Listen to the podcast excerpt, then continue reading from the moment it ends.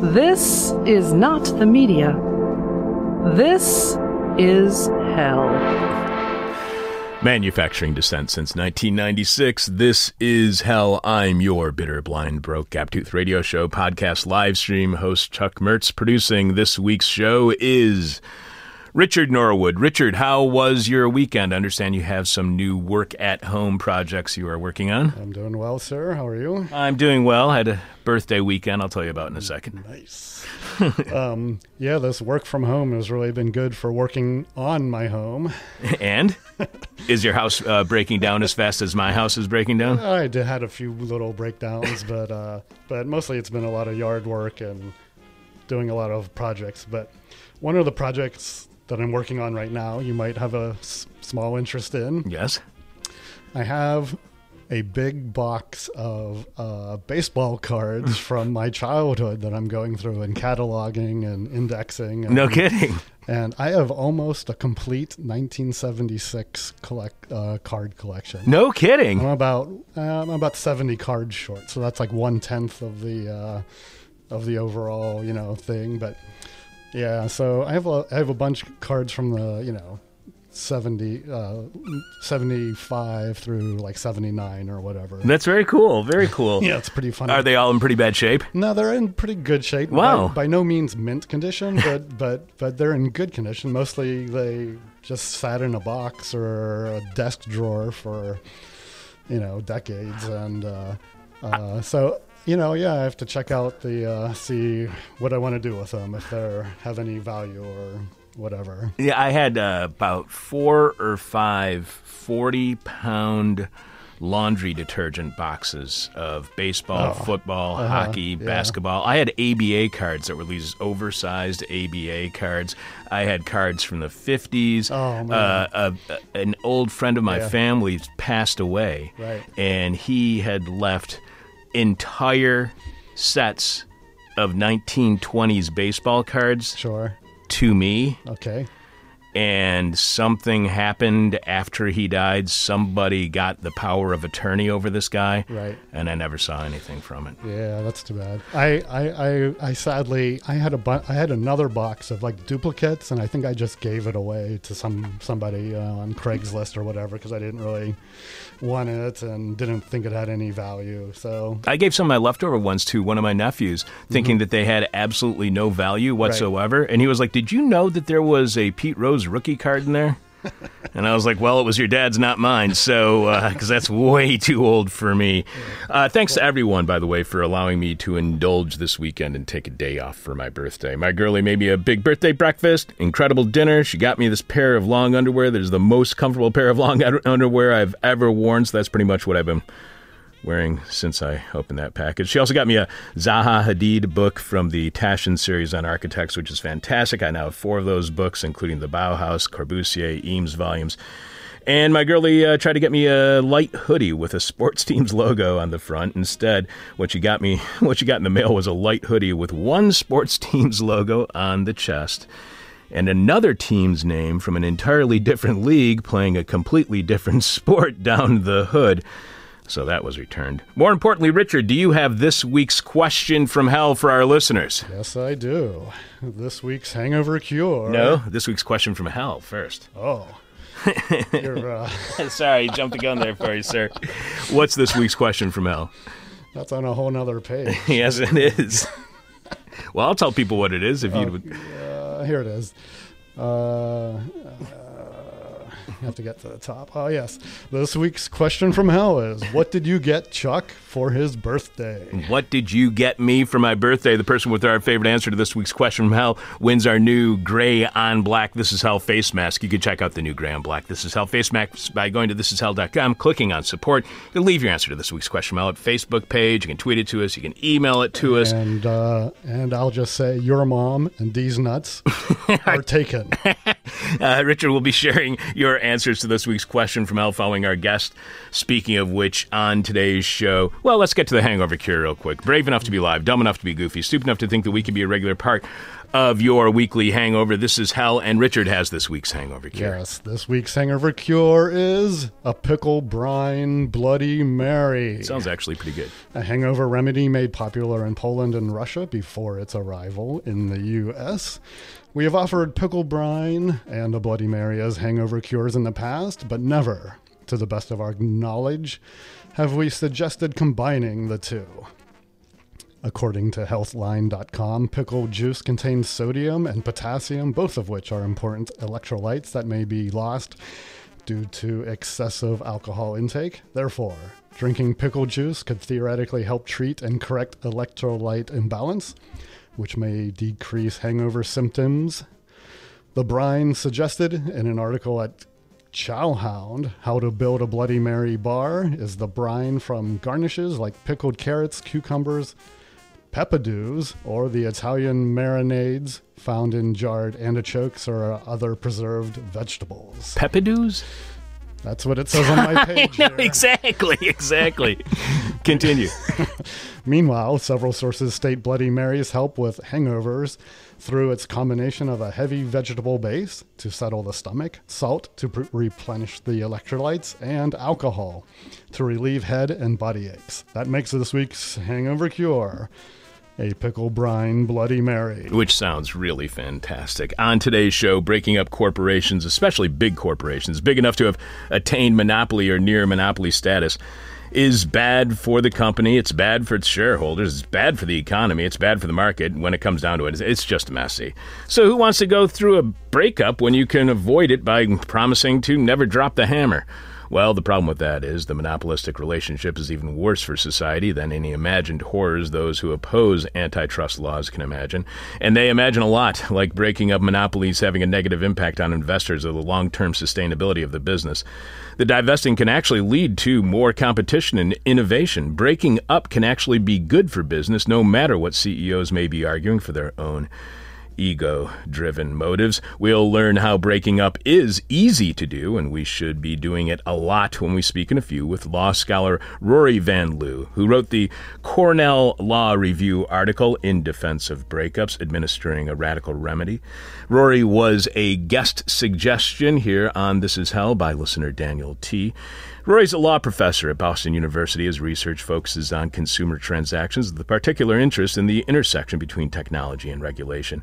Professor Van Loo served on the implementation team that set up the Consumer Finance Financial Protection Bureau, helping to build the framework for supervision of large banks. He also taught disputed systems design at Harvard Law School and conducted empirical studies at McKinsey and Company for multinational corporations and mergers and acquisitions, marketing and organizational design. And yes, we're also pretty sure, but not positive. This is the first time we've had someone on This Is Hell who worked at McKinsey. You can follow Rory on Twitter at Rory Van Loo, pe- putting people before profits, which turns out to be a horrible business model since 1996. This is hell, and if you want to help us with this stupid business model, you can subscribe to our weekly Friday Patreon podcast, which features a classic interview from our nearly 25 year archive of shows that is currently not available online as we work to rebuild our catalog of shows and make them accessible to everyone for free.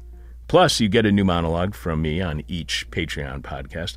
There are also over 150 Patreon podcasts currently available when subscribing at patreon.com slash this is hell. So it's like getting a whole extra year of This is Hell. On last Friday's Patreon podcast, which you can hear again by subscribing at patreon.com slash this is hell, President Trump got coronavirus, and it wasn't even my birthday yet. Uh, we also shared a 2005 interview with the late, great Andrei Vltchek, who sadly passed away recently. And apparently, that script suddenly disappeared, and I have no idea why. But I also talked about my birthday and how I was born, born on a Wednesday, which means Wednesday's child is full of woe. And it reminded me that even though it was just my birthday, this is Hell. On our last show here at thisishell.com, listener Kevin B. emailed us, and he concluded by writing If boss tweet, by which he must mean President Trump. If boss tweet does steal another election, it may come down to Mr. Kurtz's final words from The Heart of Darkness by Joseph Conrad. The horror, the horror exterminate all the brutes. Kevin's comment led me to wonder what fiction might be best to read in the time of virus, this time of virus, this time of climate change, this time of racialized police violence, you know, the potpourri of crises that are now normal. And we got some great responses because you, our listeners, absolutely rock when it comes to guest suggestions and apparently when it comes to recommendations for fiction during a time of crisis. Alan has a suggestion for fiction during the pandemic. He writes Hi, Chuck, love your show. You and Alex do a fantastic job. Richard as well. Today was my first visit to your website, and I was excited to see all the information there and how easily navigable it was. In particular, Jeff Dorchen's Moment of Truth section with transcripts. Thank you for that. Well, you are welcome, but you should be thanking Alex and Jeff for that. I recently read, Alan says, I recently read Jack London's The Iron Heel, written in 1908, one of the few pre dystopia dystopian novels. One main reason I enjoyed it and many of London's novels is because I live in Northern California. A considerable portion of the story takes place in familiar locales. I'm suggesting it to you and Alex and everyone because another part of the story takes place in Chicago. I always enjoy a book a little more if it's set in my own stomping grounds. If you're not familiar with the book, it describes the people, places, events during a socialist revolution against an oligarchical totalitarian society. Thanks, be well, and stay healthy. Alan. So, our first suggestion is Jack London's pre dystopian dystopian novel, The Iron Heel, about a socialist revolution against an oligarchical totalitarian society. Yep, that sounds about right when it comes to the kind of fiction we would expect our listeners to suggest. Brad also has a fiction recommendation for reading during the coronavirus pandemic. Brad writes I suggest Edgar Allan Poe's The Masque of the Red Death, a fitting allegory about nobles throwing a party in seclusion to avoid a plague, only to be stalked and killed by a stranger who ultimately proves to be no one at all. The Red Menace is a bitch. Brad, aren't you supposed to say, spoiler alert before saying the Red Menace is a bitch, but other than spoiling the end of the book, that does sound like some good reading during a plague. Edgar Allan Poe's The Masque of the Red Death about nobles throwing a party in seclusion to avoid a plague, only be stalked and killed by a stranger. Flying Needle also sent a fiction recommendation for reading at home while a virus is lurking about outdoors. Needle writes Complicity by Iain Banks is a brutal murder mystery about a killer who attacks monsters of corporate and governmental greed and fashions a murder in the manner of their destruction. It's written in first person from the perspective of a journalist and second person in regards to the killer. So you, my friend, are the killer. I love this author. He is sharp, very entertaining, and utterly discomforting. So, Flying Needle suggests Complicity by Iain Banks, a brutal murder mystery about a killer who attacks monsters of corporate and governmental greed and fashions a murder in the manner of their destruction. Brad suggested Edgar Allan Poe's The Masque of the Red Death, and Alan recommended Jack London's The Iron Heel. Last Thursday's guest, sociologist William I. Robinson, starts uh, his book, which we discussed with William, The Global Police State, by mentioning Everything is Known by Liza Elliott, which describes a future dystopia where five global megacorporations dubbed affiliations rule the planet. So I would throw Liza Elliott's Everything is Known onto that book pile as well. If you have any fic- fiction suggestions or recommendations to read during this time of many, many crises, share them with us and we will share them with everyone. All you have to do is Email your reading material choice to chuck at thisishell.com. Chuck at thisishell.com. Coming up, breaking up huge monopolistic corporations is not as hard or as bad as we are being led to believe. We'll also have rotten history and tell you who else who's going to be on tomorrow's show and give you some of the answers that you've sent us so far to this week's question from hell. Noam Chomsky called This Is Hell sanity in talk radio. So clearly, sadly, Noam's gone insane. This is hell whenever a corporation becomes too big, controlling too much of a market share, to the point of undermining competitiveness, which in turn hurts motivation and innovation. Whenever a company verges on or attains monopoly status, we're told they're too big to fail. That if they do, it will be bad not only for the CEOs and shareholders, but for all their employees, and it will be a loss for society and be a huge hit on the economy in general. Here to explain why breaking up big corporations is not that hard of a thing to do. In fact, it happens all the time, and the ben- it benefits the business, its shareholders, and to all of us can be, well, huge.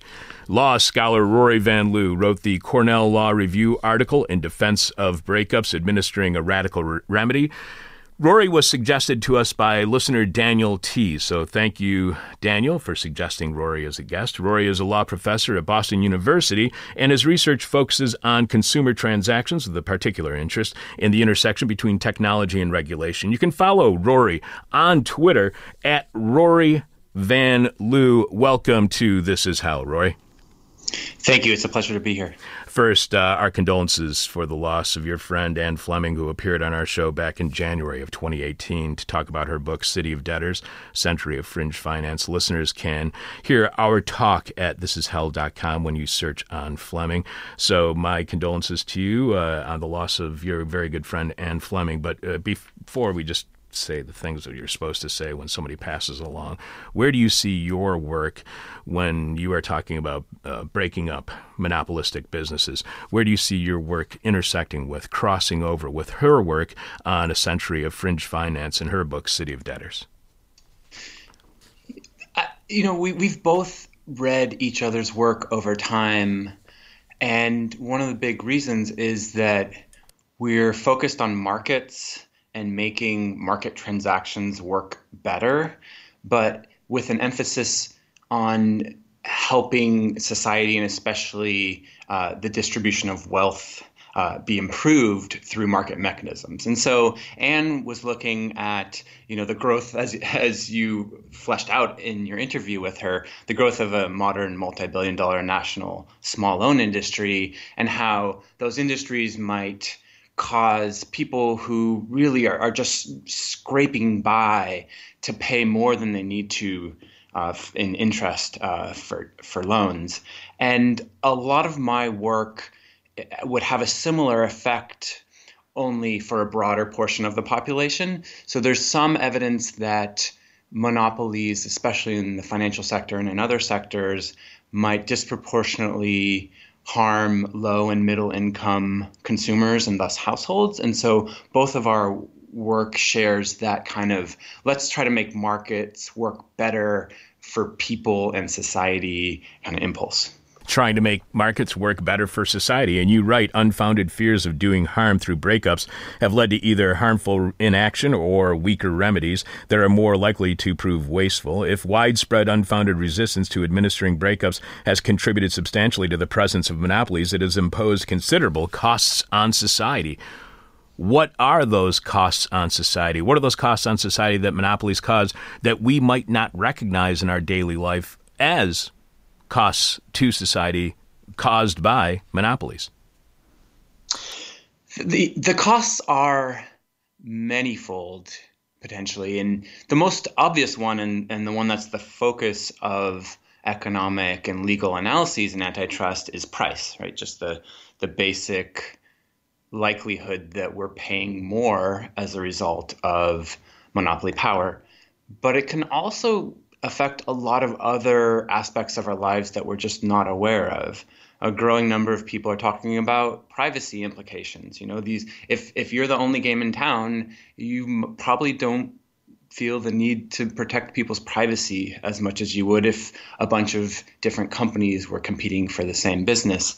Also, customer service. I mean, Comcast was notorious for having horrible customer service again because it was often the only option, literally the only option in much of America for uh, cable and internet and so on. And in fact, there are laws in most states that require Comcast to have a live human being available during regular hours, regular business hours, because they kind of didn't really feel like they needed to have somebody there to answer your calls and, and address your concerns. Uh, and so, uh, and there's also innovation concerns and so on. So, so all of these are potentially problematic. I'd say from a kind of societal perspective, the one we tend to worry about most, or the one that implicates the distribution of wealth and so on the most is is just the transfer of wealth from uh, from consumers to large companies.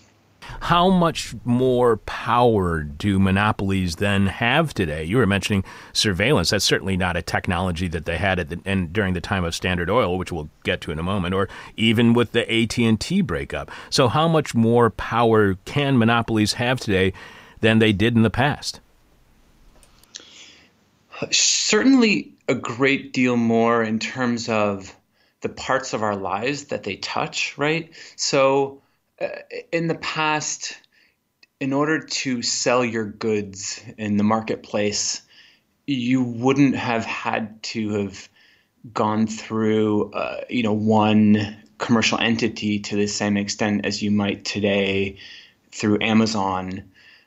Similarly, if you wanted to meet up with other people and communicate, uh, you, you, know, Facebook today uh, has has a, it's a, a, lot more of a, a, kind of gatekeeper role for speech. Facebook and a few others, you know, Twitter and so on.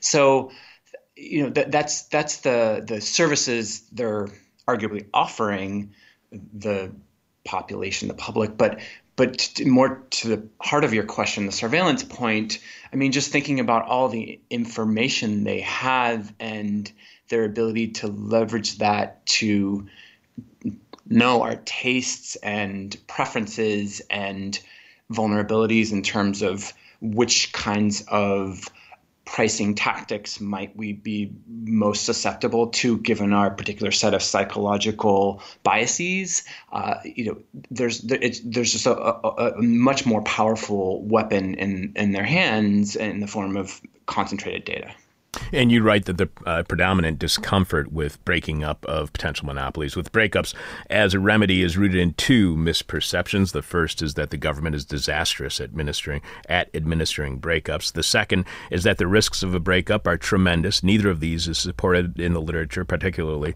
once breakups are viewed in terms of how they would and should be administered today, rather than how they were implemented decades ago. Can we simply return to a, a, a, past regulation regime when it comes to breakups?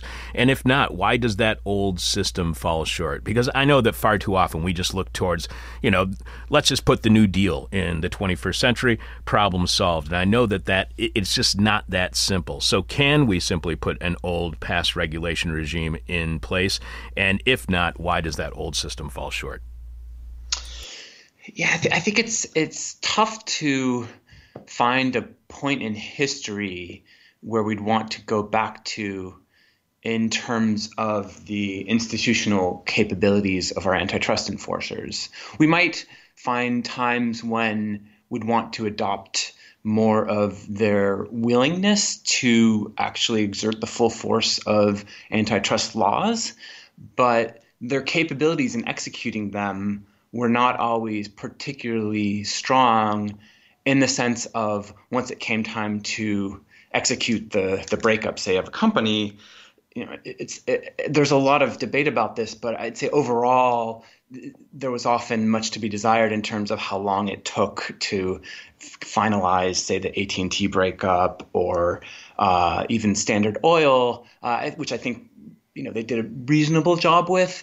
Uh, you know, we know so much more today about how to break up companies uh, and I would rather kind of just take where we are right now and say we need to, a shift in our mindset and let's leverage all the modern tools that we have and learn from those lessons of the past um, but but but get rid of the the kind of shackles, the intellectual shackles, um, and lack of rigorous thinking that ha- we've adopted along the way that somehow leads us to some almost superstitious dismissal of the possibility of breaking up companies. Is the intellectual opposition to breakups growing, or with the growth of companies like Google, Amazon, and Facebook, is that intellectual opposition to breaking up monopolies fading? Right now, at this point in time, I'd say it's fading. It is fading, though, off of a very high peak of opposition to breakups. And I would say it's not fading enough potentially. And the reason I say that is although you hear a lot of popular calls for breakups, and indeed I would expect our agencies, either the DOJ or the FTC or both, to be pursuing some, calling for breakups of some of, of the largest tech companies within the next few weeks or at least months. Even despite all of that, I don't think it should take a, almost feverish public discontent to get us to that place, right? And and even once they move forward uh, with with the lawsuit, you know, there's there's still this just incredible uh, bed of intellectual and expertise opposition to breaking companies up. And I, and even from very progressive thinkers it's not it doesn't fall as neatly as you might think into kind of conservative um, and liberal ideologies but you find a lot of progressive uh, you know very um, big proponents of more aggressive antitrust saying yeah but let's let's just be let's not really break up these companies. Let's just try to to make sure that they provide access. And I'm not dismissing those uh, wholesale, but I'm saying, but the reasoning for for going there to, for bypassing breakups is is just is still is still pretty strongly embedded in in in, in kind of concerns that I, I think are unfounded. So so it's fading, um, but but not it's not clear that it's faded enough. And you write about the prevailing assumption that breakups are extreme and prohibitively difficult to administer.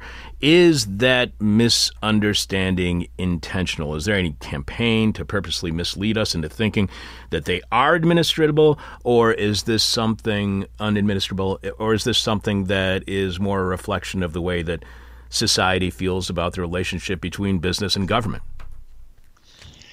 It's really hard to tell. And, and, and also with something that's as pervasive as what we're talking about, like with so many people in government, in, uh, in the, the judiciary, in academia that hold this belief that kind of casually observe that breaking up companies is like trying to uh, unscramble eggs. Breaking up previously merged companies is like unscrambling eggs.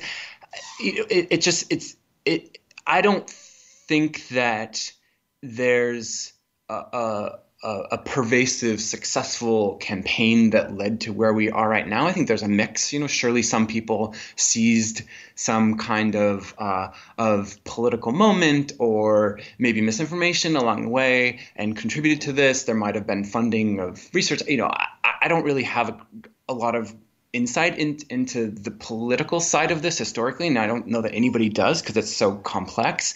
It certainly builds on the, the resistance to breakups certainly builds on a lot of other what we know to be very concerted efforts to kind of um, build law and economics, especially in the, the Chicago school, uh, and and kind of impose certain, you know, deregulatory or, or, or I should say support deregulatory agendas. But I, I, think this this is actually just at its core a lot broader than that. I think there's a an intuitive resistance to or, or willingness to kind of jump on a few bad examples. You know, the human mind is so subject to narratives, right? And and and it's it's easy to to cast a narrative based on some of the the past failures in breaking up large companies by the government to point to all these mistakes or or um, sl- slowness or inefficiencies that occurred when we tried to break up those companies. And then once you have an easy narrative, I think even very well-intentioned people can uh, can without any without any kind of nefarious uh, kind of influence all of a sudden be persuaded uh, on the merits in their mind that yeah like we don't want government coming in and, and and breaking up private companies when they've made all these mistakes in the past and and so I think it's just a mix of of you kind of have like a perfect storm that's that's set us up for rejecting breakups. So, do you think that kind of anti-government ideology does that lead to the societal problems that are caused by monopolies? But those people who are embracing that same anti-government ideology may not recognize the societal problems that are caused by monopolies. you know, I, I think there's I think there's an uh, an anti-government ideology that's on both sides of the political spectrum, if you will, that is you know and, and it differs in its form. But I, th- I think there's there's uh, just an anti-big government groups certainly that that in some ways would be naturally inclined to not want the government to to kind of intervene. Um, although I, we we should get to, into this later, but I think there's an argument that that group, if anything, should be more uh, supportive of of breakups than the alternative remedies, right? Um, but putting that aside for the moment, then there's also an, another group that's that's I would I would say is is almost pro big government, but uh, is um, is also suspicious of you know certain governmental excesses in other ways, and maybe almost just just is is quick to jump on. Um, you know, it's almost like it, you, you could you could divide up the the areas in which people might want government, and, and so people who might support government in terms of you know, say um, public assistance uh, or uh, other areas like that, like so, so like the social social safety net, might uh, at the same time be a little bit more hesitant in an area like uh, like business regulation um, in in part because they I, I, don't, I, I can't diagnose the pathology necessarily, but I, I do sense that there's this kind of almost um, a consensus that was formed because of and maybe it has to do in part because people go into say the post office and and a lot of people have bad experiences at the post office. And then so it's I think there's like a susceptibility to to to be convinced that the government is not doing something well on both sides of the political spectrum. We are speaking with law scholar Rory Van Loo, who wrote the Cornell Law Review article In Defense of Breakups Administering a Radical Remedy.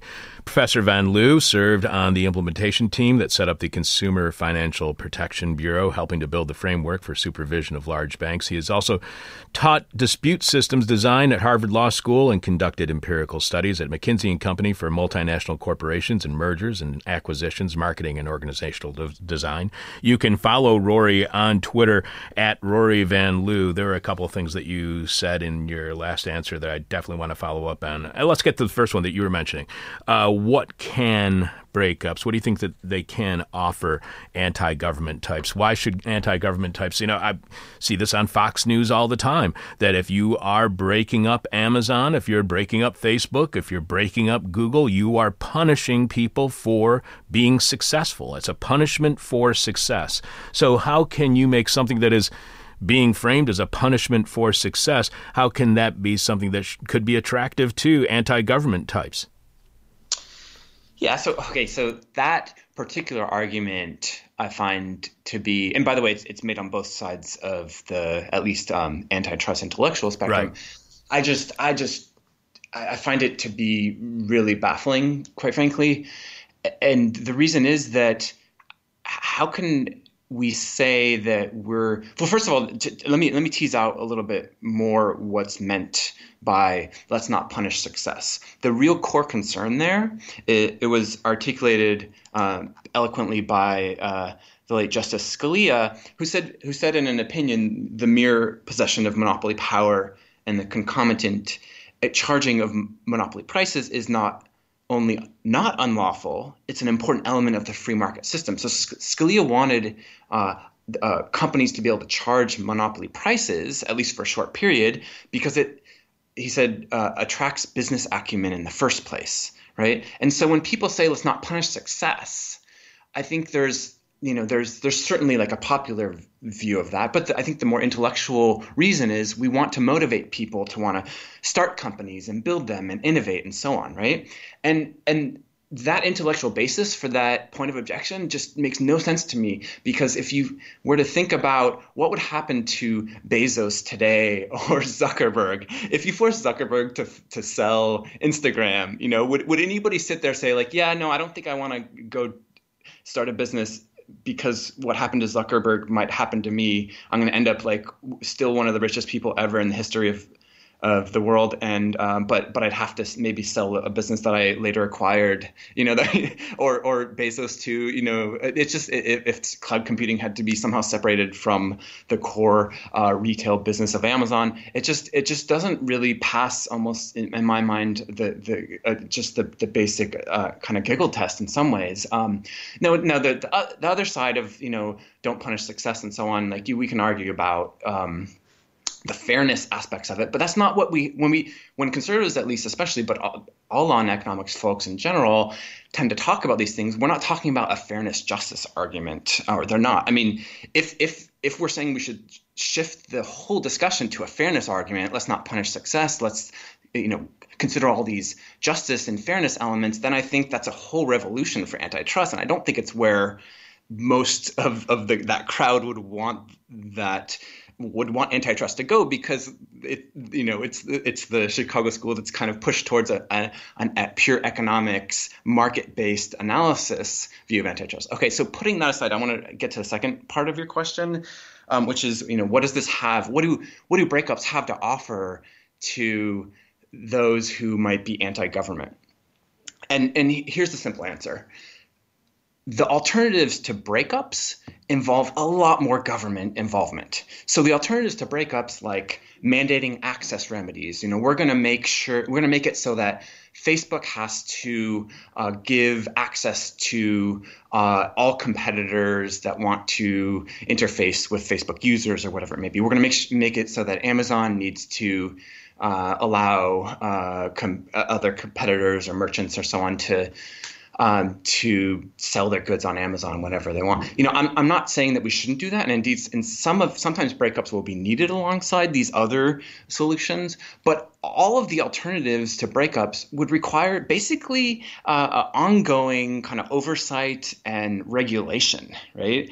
With a breakup, you can say, okay, we're just going to break you up and and let the pieces fall where they will. We're going to do our best to make sure they fall in like a, you know a, an orderly manner. Uh, but um, and then we'll we'll let the market take care of it, right? And so that's kind of the like breakups are the the, the free market remedy. The alternatives are the the kind of heavy government oversight remedies. And you talk about breakups as a form of deterrence that it's supposed to make people to not make corporations to not have monopolistic tendencies. Well, how much, how well does that work? How well does the threat of breakups work when it comes to not leading to monopolistic tendencies when we can see that Amazon, Google, Facebook, these companies are verging on monopolies. So, what explains the deterrence factor of antitrust laws not being effective, seemingly not being effective at this time? So, so well, first of all, the most feared remedy for CEOs and especially founders like, say, Zuckerberg or Bezos, by far, historically has been the breakup. Like, no founder of a company wants their you know baby broken up, if you will. Uh, so when you've taken off the most feared remedy, when you've taken the most feared remedy off the table, all of a sudden the alternatives are are not that unappealing. I mean, they're still they still would not want to be forced to share access or whatever the alternatives may be, but antitrust loses a lot of its deterrence power um, but because of this, what, what I see as kind of a, almost a pathology resisting breakups. Uh, so so that's that's the short answer of why it hasn't one of the reasons why antitrust hasn't worked. But but but also, I, I don't want to make this. I you know I, my project and and and this discussion is largely focused on the remedy of breakups. I, I don't want to lose sight of, and, and this isn't the, my focus really, but there's a broader there's a broader set of issues that others have kind of argued about extensively, and that's whether or not antitrust as a whole has just been too hesitant, too tentative, has under deterred over the years by simply by not taking action by not seeing the need to use antitrust. And that's a whole larger debate that I think this remedies issue, this breakups issue plays into. And I'm happy to talk more about that. But I just want to separate those two out and say so like there's two steps really. Like first, we, we need we need antitrust authorities to be willing to exercise the full extent of the law when it would help consumers. Second, uh, once they do bring an antitrust action and are successful, they need to be able to pursue the the most uh, feared and and I think one of the you know the most important remedy of breakups, at least in a lot of contexts, uh, in order for, for the full legal architecture of antitrust to work. And there is this logic, as you say in the pathology, uh, you can't unscramble eggs. But you say they unscramble eggs all the time, and you write current antitrust debates fail to consider the insights generated by routine private sector breakups. One third of mergers and acquisitions uh, more appropriately termed reorganizations, are divestitures. These divestitures include some of the largest deals of the last decade, including Fox's sale of the 20th Century Fox production arm for $71 billion to Disney, eBay's spinoff of PayPal, Hewlett Packard's decision to split itself down the middle to create two of the 100 largest companies in the United States. Despite meaningful uh, differences, the prevalence of these deals alone is informative because what antitrust observers have come to view as drastic is commonplace in the business world. So, do these breakups, first, do they prove the government does not have to threaten antitrust law enforcement because business will do it themselves? I think you pretty much just answered that question. Or is that threat what leads to businesses breaking up? So, the breakups that happen currently, I mean, there's a bunch of different reasons why companies break themselves up. You know, sometimes it's because it's it was a conglomerate in the first place and there there weren't necessarily synergies there. You know, that's that's kind of the, the more traditional type. There's a more uh, more recently there's been a, a shift. You know, like when when Hewlett Packard split itself up to become two separate independent Fortune 100 companies at one point the it really wasn't the CEO necessarily that was driving it, but the board and, and the executives. They decided that that doing so would make the company nimbler. And in today's fast-moving markets, they thought that two somewhat smaller companies, if you can call a Fortune 100 company small, uh, would would just fare better uh, from a competitive standpoint uh, than than one larger behemoth. Now, the, then then the question becomes so uh, what kinds of companies break themselves up and and why don't more companies do it uh, more monopolies say and i think that the reason is there's a few reasons why companies maybe don't break themselves up enough. And one is that uh, I think CEOs and and executives uh, tend to want to build their empires, right? And so there, I think there's a, a really strong case to be made that there's a number of company, large companies out there that would actually be better off, or at least their shareholders and owners would be better off, and probably the consumers and the public, if they broke themselves up, putting antitrust aside, even. Uh, just because they'd have more efficient, kind of better functioning companies. Now, uh, that that's all a little bit separate from antitrust breakups, but I think it's it's relevant because it helps to normalize what the government would be doing, right? So uh, we uh, antitrust scholars when you read the literature uh, it, it's almost as if this whole these you know uh, these thousands of private breakups that happen you know divestitures each year it's almost like they don't exist we we talk about antitrust scholars. I shouldn't say we because I'm not. I'm, I'm kind of a little bit of an outsider on the outskirts of antitrust. Uh, the, when antitrust scholars talk about breakups, they're usually eh, speaking about AT&T in their early 80s and Standard Oil at the beginning of the 1900s and and they're not they're acting as if the the last time that a breakup occurred was of, a large company was in in the 1980s with AT&T and and and I think one of the th- things I'm hoping to do with this paper is to say hey look there's this whole universe of breakups out there that we can learn a lot from and in doing so, maybe we'll be a little less scared about taking this step because it turns out that overall, companies increase in value pretty substantially when they're broken up. And so the um, so if if our big concern is that we're going to smash you know success or, or harm shareholders or ruin the economy, a that hasn't happened historically with AT and T and Standard Oil and so on. But b it happens all the time today. Breakups happen all the time uh, voluntarily uh, in other contexts, and you know, and everybody's just fine. And so let's, if if we think that's what's best for competition, let's just take that step. So, is the issue then one of who is imposing the divestiture? If it's, you know, if it's business voluntarily doing it, then that's fine. Is the opposition then more, we just don't want the government to force us to do this thing that is good for us? I, I you know, I, I think this gets to a bit of a double standard that we have.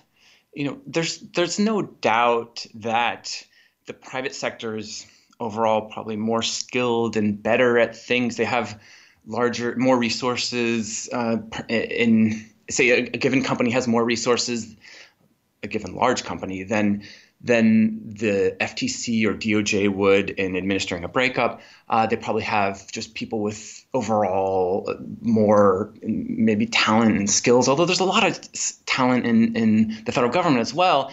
So that's not the whole story. But I think people have a perception that the the public sector or the government would not necessarily do this well, right?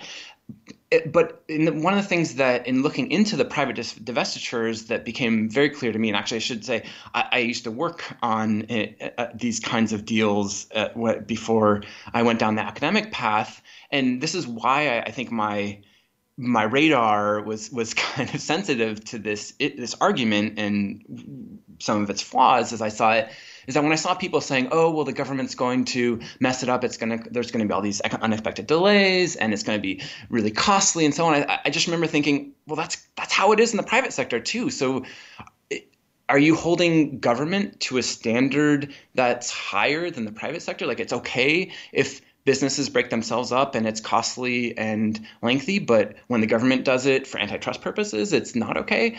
Um, you know that if if that's if we want to have a double standard, let's at least make that explicit. But that's not how people are talking about it. They're, uh, so so as I see it, uh, we're holding the government in antitrust breakups to a standard of performance that is unrealistic, just given the nature of what breakups are are like in, in the private sector. You've been talking about how much we do focus on Standard Oil, which was a breakup that happened back in 1911, and also the AT&T breakup. And both of these, the way that they're framed by those who are opposed to breakups, are shown as failures, that they hurt the economy, that they hurt shareholders, that they hurt workers, they hurt everybody. But in fact, as you do your analysis, it looks like both worked out very well. So what does, you know, framing everything around uh, a 1911 decision when it comes to Standard Oil. What does that reveal to you about what you call the anti breakup pathology? What, what does it say to you when not only are they using uh, an example that's 100 years old, over 100 years old, but also an example that they give you a very misleading framing and a very misleading narrative to point to argue that it was a failure? Yeah, you know, I, th- I think it more than anything else, it reveals the silo within which I think a lot of these conversations have happened. So, if if you're not paying attention to private divestitures, I mean, the ones that are undertaken voluntarily, and you're only focusing on the antitrust landscape, maybe it makes sense to you know, go back uh, over 100 years to Standard Oil or 40 years almost to uh, to AT&T uh, and and use that as your main evidence or at least uh, your main examples. And so uh, I, I think that when people are going back to these examples, you know, it, it reveals two things. Um, it, or, or it, it has two main influences, I should say.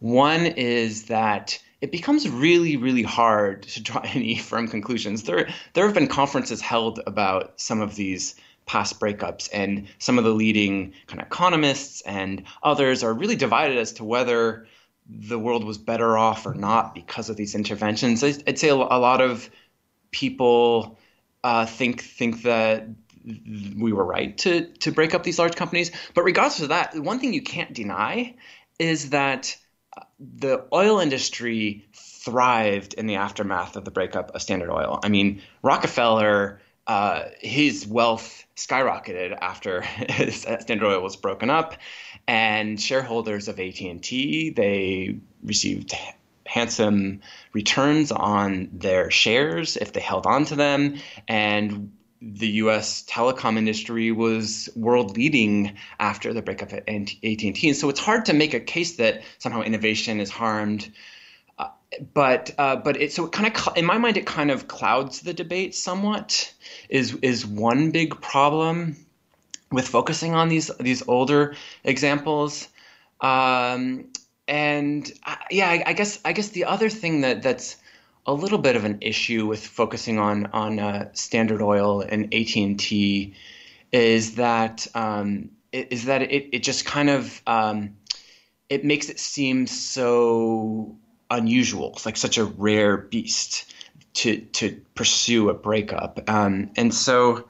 Uh, I think um, what does it reveal to use these old examples? It just it just reveals that that we we we aren't we aren't thinking as comprehensively and rigorously about breakups as we should.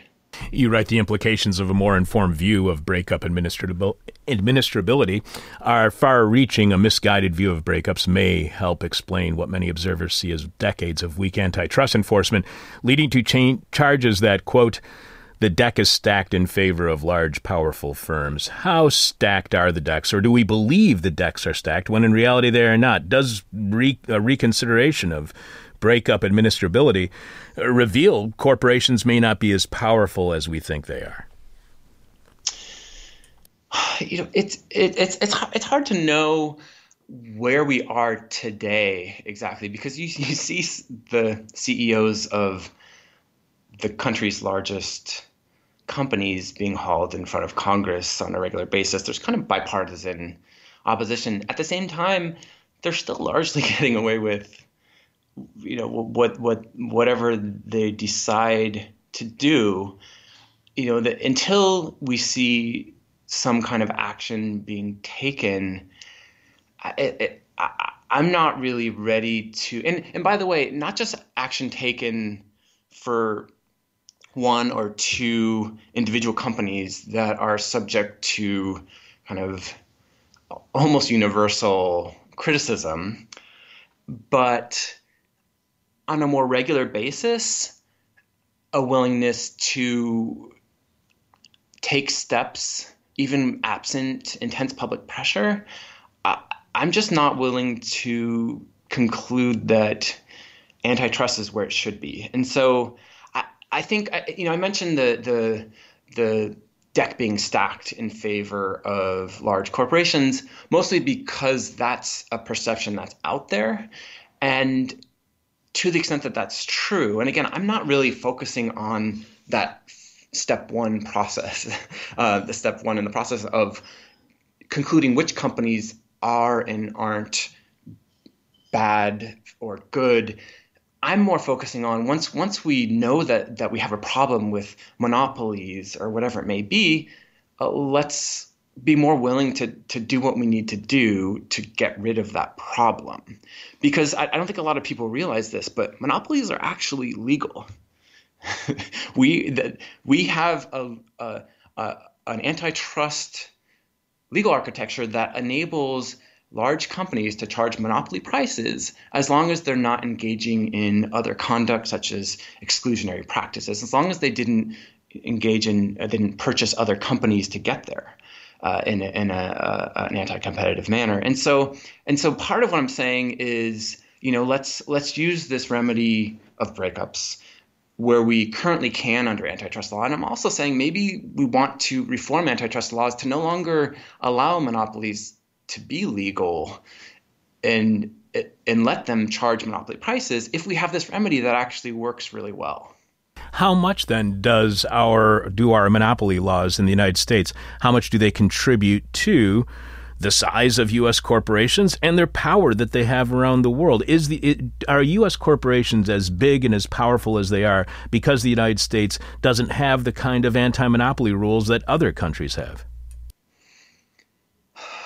It's it's hard to know the answer to that because we don't know the counterfactual, right? We don't know what would have happened with a different set of monopoly laws, antitrust laws, but you know, and also the United States is, is the leading economic power in the world, at least for the time being, and so it's it's possible that that um, even with more rigorous antitrust laws, we would still have a lot of really large and powerful companies. Uh, they just might look very different. They might be more willing to to invest in customer service. They might be more uh, protective of privacy. They might be charging more competitive prices, and uh, and and still be leading the world. I mean, that's that's kind of what I'd I'd like to think that we'd have. We'd still have a lot of the benefits of the current economic landscape, the current business sector, um, with with better antitrust laws, but there'd be more kind of almost more turnover, if you will. Uh, to draw an analogy, we we often talk about um, term limits for uh, for Congress, or uh, you know the need to kind of in, do controlled burns to manage forests. And I'd like to see more churn in, in, in the private sector, and I think that's what we'd have if if we had stronger laws. But but I don't know that we. I, I think we'd still have a lot of big companies even with more rigorous antitrust laws. One last question for you, Rory. We've been speaking with law scholar Rory Van Loo, who wrote the Cornell Law Review article in defense of breakups, administering a radical remedy. You can follow Rory on Twitter at Rory Van Loo, and thanks to listener Daniel T for suggesting Rory as a guest on our show. As you know, our final question is always for our guest, the question from hell.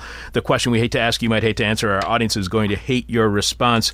Our question from hell for you is if fear of big bad government leads to big bad corporations, which we have far less oversight over than we do with corporations, uh, than we do with government, I should say, what can the government do to gain any public perception that it is, in fact, competent?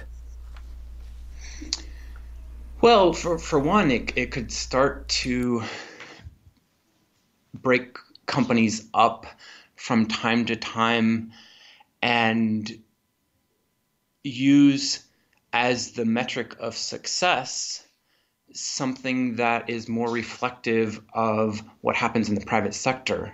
So rather than solely allowing the conversation to be dominated by critiques of the delays and the expenses involved, I'd like to see the government or commentators, whoever is discussing whatever actions are taken, to kind of take a step back and say, yeah, did did, did this company we broke up pay a billion dollars or two billion dollars to to transition from say whatever monopoly we had to where we are today? Yes, but that's okay, folks, because so did Hewlett Packard when they broke themselves up. Uh, so. Uh, you know, I, I, I think it's I think it's a little bit of a perspective shift and a, a little bit more willingness to to guide the conversation to a place where where we we don't have a double standard anymore, where we recognize that um, the world's messy, it's imperfect, and if we make mistakes along the way to making the world a better place, you know that's probably inevitable. Rory, I cannot thank you enough for being on our show. Law scholar Rory Van Loo wrote the Cornell Law Review article in defense of breakups, administering a radical remedy. Again, thanks to listener Daniel T for suggesting Rory because I've really enjoyed our conversation. And finally, uh, again, condolences on the passing of your friend Anne Fleming. People can find our interview with Anne by going to our website and searching on her last name. It's a fantastic interview about credit and debt that is just something that people should check out. All right, thank yes, you. Yes, she. The, in fact, the last communication communication I had with her was about this program, and she mentioned that she had a great experience, and uh, and so you know I'll, I'll forever associate "This Is Hell" with Anne Fleming, and I can't imagine someone more deserving of a heaven. And thanks so much for having me, and to Daniel for recommending me. Thank you very much. I really appreciate it, Rory. Uh, take care and have a good week. Live from late capitalism, where we know the price of everything but the value of nothing. This is hell. Richard, can you remind us what is this week's question from hell? This week's question from hell is What did you get Chuck for his birthday? And I know you have a few answers from our listeners so far. Why don't you read uh, three, four, five of them, whatever you want to do? Yes. Uh, Fabio says an IOU for his surplus value. Oh, that's IOU. An IOU for. Oh, very good. Um, Laddie says an eighth once cre- recreational Jedi Kush. okay. I can't even read this. I know. It, it just doesn't make sense. An eighth ounce Of. recreational Jedi Kush Yes. in Ferndale that I smoked, and a pound of perch at Pat O'Brien's that I ate. this is total references you to would have loved it. Yes, East Side Detroit references. I knew the bookie who ran Pat O'Brien's. That uh, Barrett says that Chinese SKS in the picture. I keep I kept the weed. I'll keep the weed for myself. There you go. So the picture is a bunch of uh, marijuana wrapped up in a Kalashnikov. Nice. Mike says gap tooth filling. Thank you. I appreciate that. Zach says bitters. Pete says a crate full of empty liquor bottles. yeah, Sweet. That's what I drag out of the bar every morning. They're still waiting for you at the bar. See? Do your job, hippie. See? Any, uh, well, how about one more? All right. Michael says a verbalized heart emoji. Uh-huh, that's sweet. Let's leave it there. The person with our favorite answer to this week's question from hell wins our new gray on black This Is Hell face mask. You can check out the new gray on black This Is Hell face mask by going to thisishell.com and clicking on support. You can see how everybody's responding to this week's question hell, and you can leave your answer at our Facebook page, facebook.com slash this is hell radio. You can tweet it to us at this is hell radio. You can email it to us at chuck at this is hell dot, or chuck at thisishell.com. But we must have your answer by the end of Thursday's show when we are announcing this week's winner. Following Jeff Dorchin and the moment of truth, it's time for nasty, gnarly, nauseous, naughty, nerdy, icky, drippy, sticky, goopy, gloppy, globby, gory, rotten history in early October 1937. 83 years ago this week, troops, and it's always really rotten history when it starts the word troops. Troops of the Dominican Republic engage in large scale killing of Haitian people. See, I told you. Along the border between the two countries that share the Caribbean island of Hispaniola, an island that's gotta make you wonder what it was called before it was called Hispaniola. I mean, what the hell? There's no way. Nobody, nobody called that Hispaniola until Whitey showed up. The carnage was ordered by the U.S. backed Dominican dictator, aren't they all? Rafael Trujillo, Trujillo, who wanted to distract his country's population from their economic ruin after prices of the republic's key export, sugar, created in the Great Depression, and nothing quite distracts from the price of sugar like the wholesale killing of your neighbors. Trujillo, who was sensitive about his working class origin, openly admired Adolf Hitler, and was so obsessed with race that he wore pancake makeup to lighten his skin. No wonder he was an ally of the United States. He loved the home of eugenics. In speeches, he pushed the idea that Dominicans, who tended to be of mixed European and African descent, were biologically and culturally superior to Haitians, whose ancestry was mainly African. In other words, Trujillo was a first class a hole. But despite Trujillo's insistence on their differences, the Dominicans and Haitians who lived in the island's interior mixed freely between the two countries, trading in each other's markets and speaking both Haitian Creole and Spanish. So the people were getting along just fine. Thousands of Haitians also crossed the border every day to work on Dominican sugar plantations. Since they were willing to work for lower wages than Dominicans, Trujillo was able to stir up popular resentment against Dominicans by telling them Haitians were stealing their jobs when in reality, Haitian farmers did not want to pay Haitians a living wage because Haitian farmers were greedy and were trading, treating their other Haitian countrymen poorly. On October 2nd, Trujillo ordered his army to cross the aptly named Massacre River, which formed part of the border, to carry out a mass slaughter in Haiti. Now, you'd think that Massacre River would be a river you would never want to be near. However, that's apparently not the case. Over the next week, some 20,000 men, women, and children were brutally hacked and beaten to death just for being Haitian. Trujillo's troops used machetes, bayonets, clubs, and other crude weapons in a lame attempt to give the appearance of a popular uprising by Dominicans too poor to afford guns. Not only a lame attempt, but a frighteningly horrific attempt as well. To determine whether someone they captured was Dominican or Haitian, the soldiers would make them pronounce the Spanish word for parsley, perejil.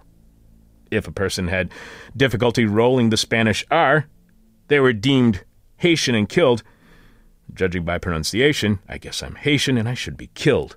Thus, the carnage became known to history as the Parsley Massacre. Later turned out, though, that many of the bilingual victims had been of Dominican nationality. Despite all that, the United States would support Trujillo, up until his death when Trujillo was assassinated by his own generals. That's Rotten History. This is Hell tomorrow here on This Is Hell, beginning at 10 a.m. Chicago time. We'll have the return of Daniel Trilling, who will be on to discuss his article at The Guardian, How Rescuing Drowning Migrants Became a Crime. Daniel is the author of Lights in the Distance, Exile and Refuge at the Borders of Europe, which Daniel talked with us about back in 2018. You can find that interview by going to thisishell.com and searching on Trilling. Daniel is also the author of Bloody Nasty People, We Rise. I'm sorry, the rise of Britain's far right. We are looking for new volunteer board operators to join our staff here on This Is Hell, as Alex runs the board, as Richard runs the board, as Theron has done in the past.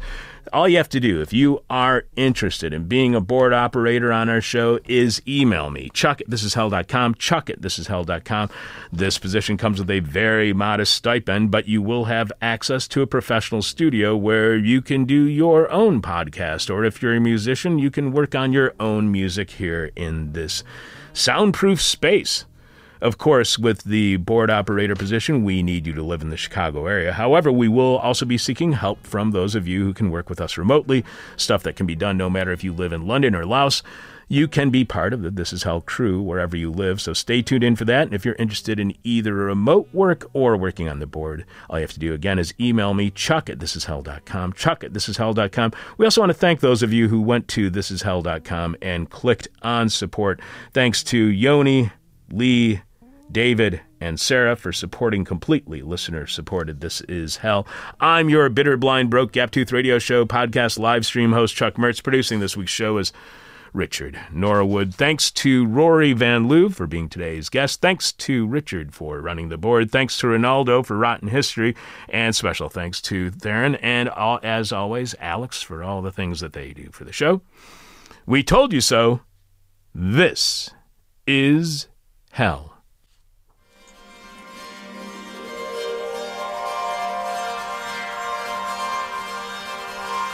Thank you for listening to This Is Hell.